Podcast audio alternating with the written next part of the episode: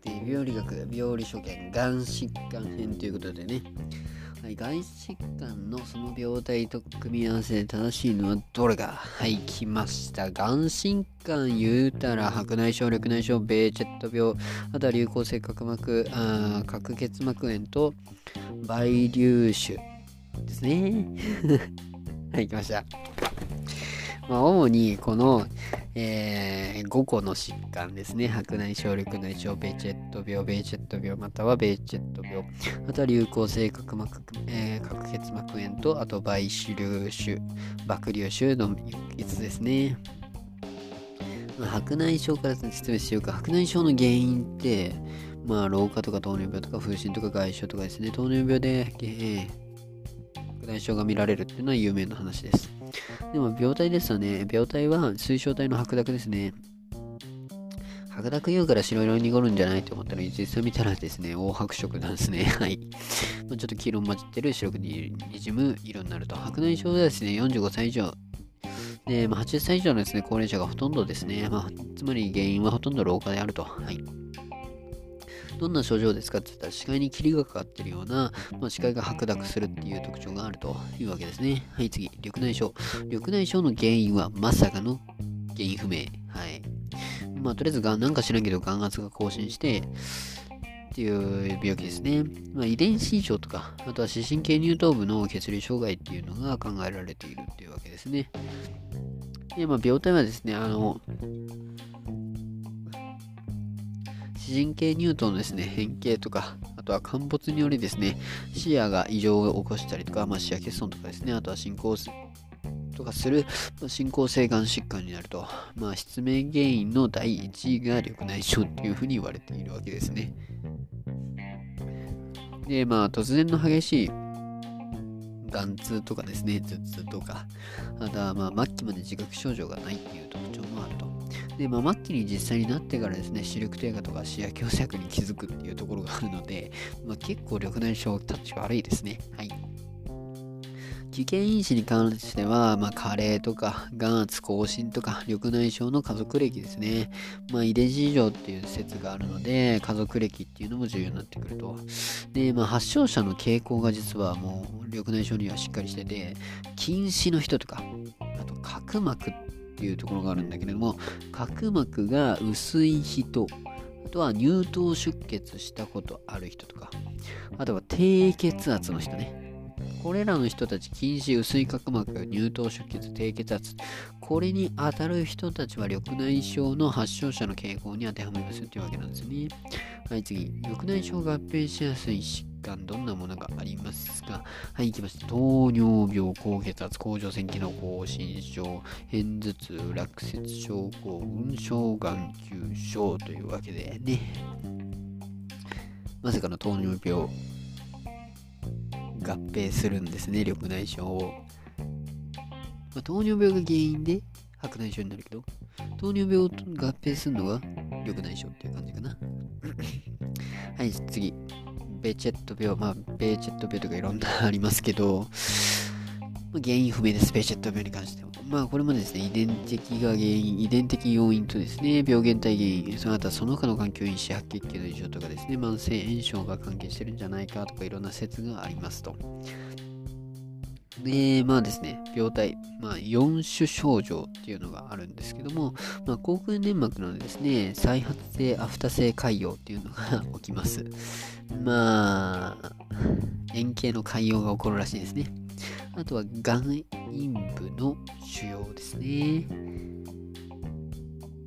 眼陰部ってどこ？まあよくわかんないですけど、眼陰部腫瘍っていうのが起こるらしい。待って待って待って、眼陰部ってどこだ？ってなるけど、まあいいや。はい、とりあえずね。はい。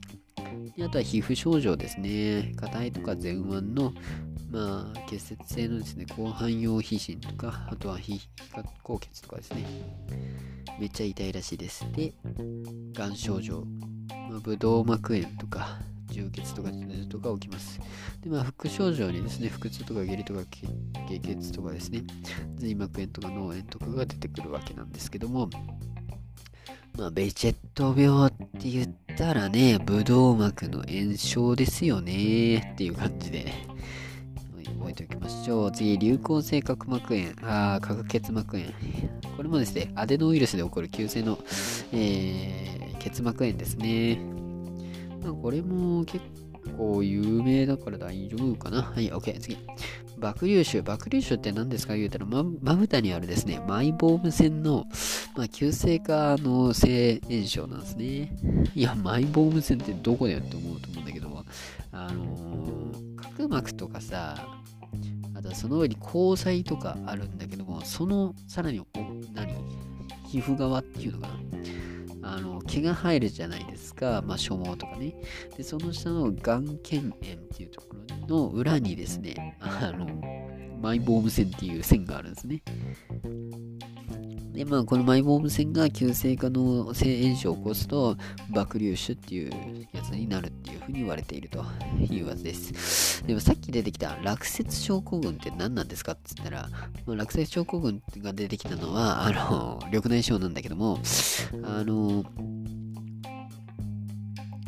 水晶体表面にですね、白い沈着物、粉状がある場合はですね、あ粉状のものがね、あるやつをですね、落雪症候群っていうのは、落雪症候群っていうふうに言いますと。はい、次。襲名。襲名って何だと思うって言われて、眩しいこととか眩しさとか、また異常に眩しさを感じる病的な状態のことを襲名って言うんですよね。あはい。襲名と言います。はい。次。ブドウ膜ってどこですか？ってって、ブドウ膜って虹彩と模様体と脈絡膜を合わせてブドウ膜って言うんですよね。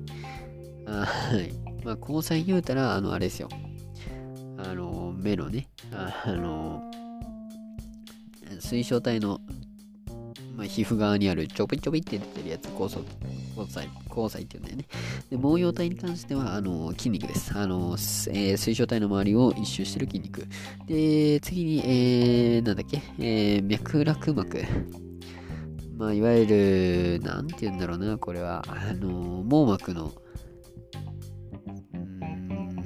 外側にある膜のことを脈絡膜、さらに前外側にあるやつを胸膜って言うんだけども、まあ、網膜、脈絡膜、胸膜っていうのは、まあ結構言うのかなっていうやつなんだけども、まあ、交際模様体、脈絡膜合わせてブドウ膜。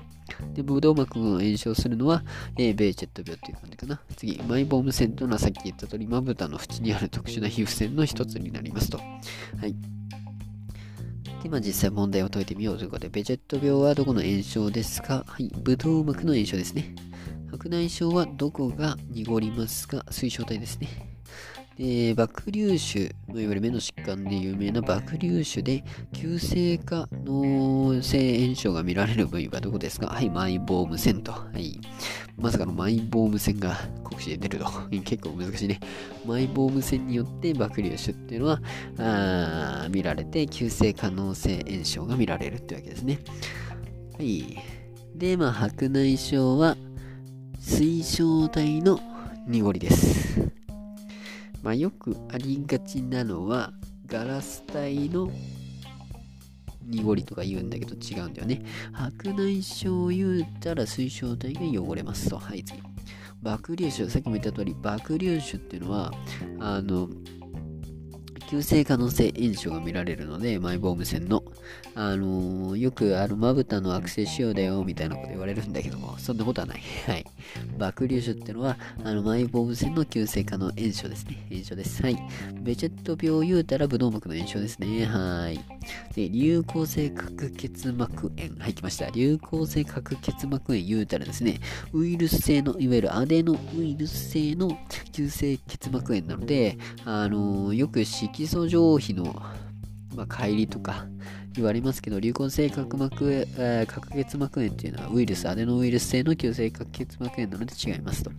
はい、緑内障は眼圧更新しますよっていうわけで、緑内障眼圧更新ということでね。はい。目は以上で終わりですが、終わりだね。